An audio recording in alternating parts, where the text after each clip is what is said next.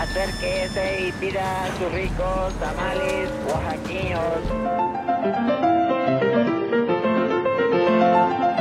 ¿Quién dijo que la historia de México no podía contarse de forma entretenida? 365 días para conocer la historia de México.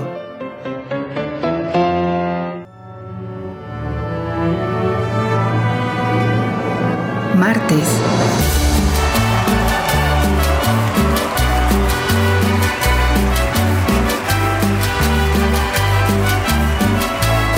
Bailar con la más fea. Número de la mala suerte.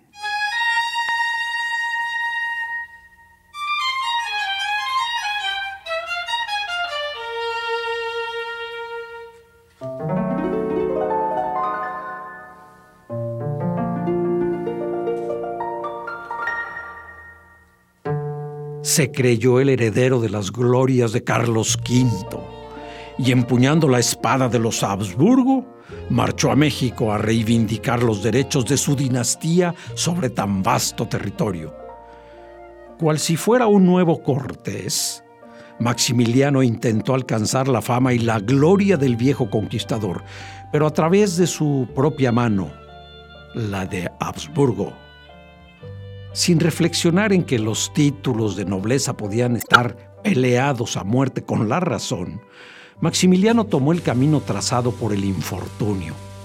Lo siguió a pie juntillas y su gobierno quedó marcado con los temores propios de su dubitativa personalidad. Era un hombre culto, claro, que seguramente se burlaba de las supersticiones y supercherías populares. Sin embargo, el 13 nunca fue su número. Fíjense ustedes, el 13 de agosto de 1866, fecha en que se conmemoraba la caída de la capital del imperio azteca, el archiduque inició la debacle de su propia Tenochtitlan.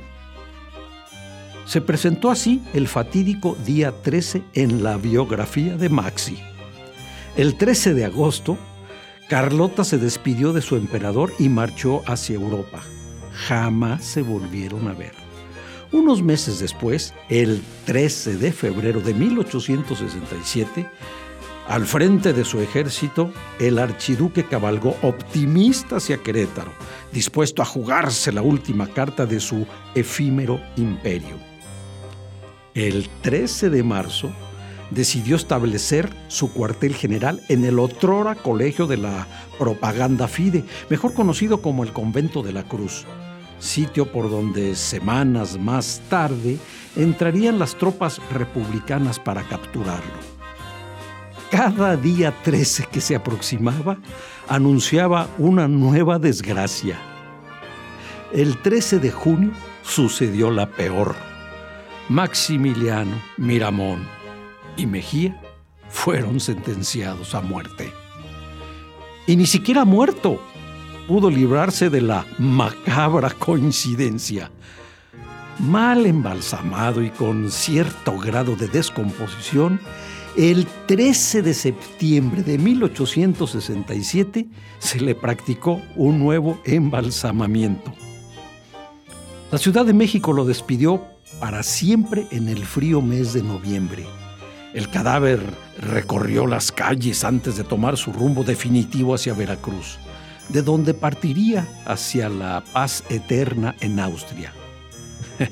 Curiosamente, la hoja del calendario mostraba el 13 de noviembre de 1867.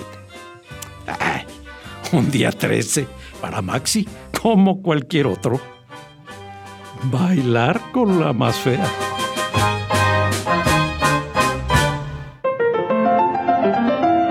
365 días para conocer la historia de México.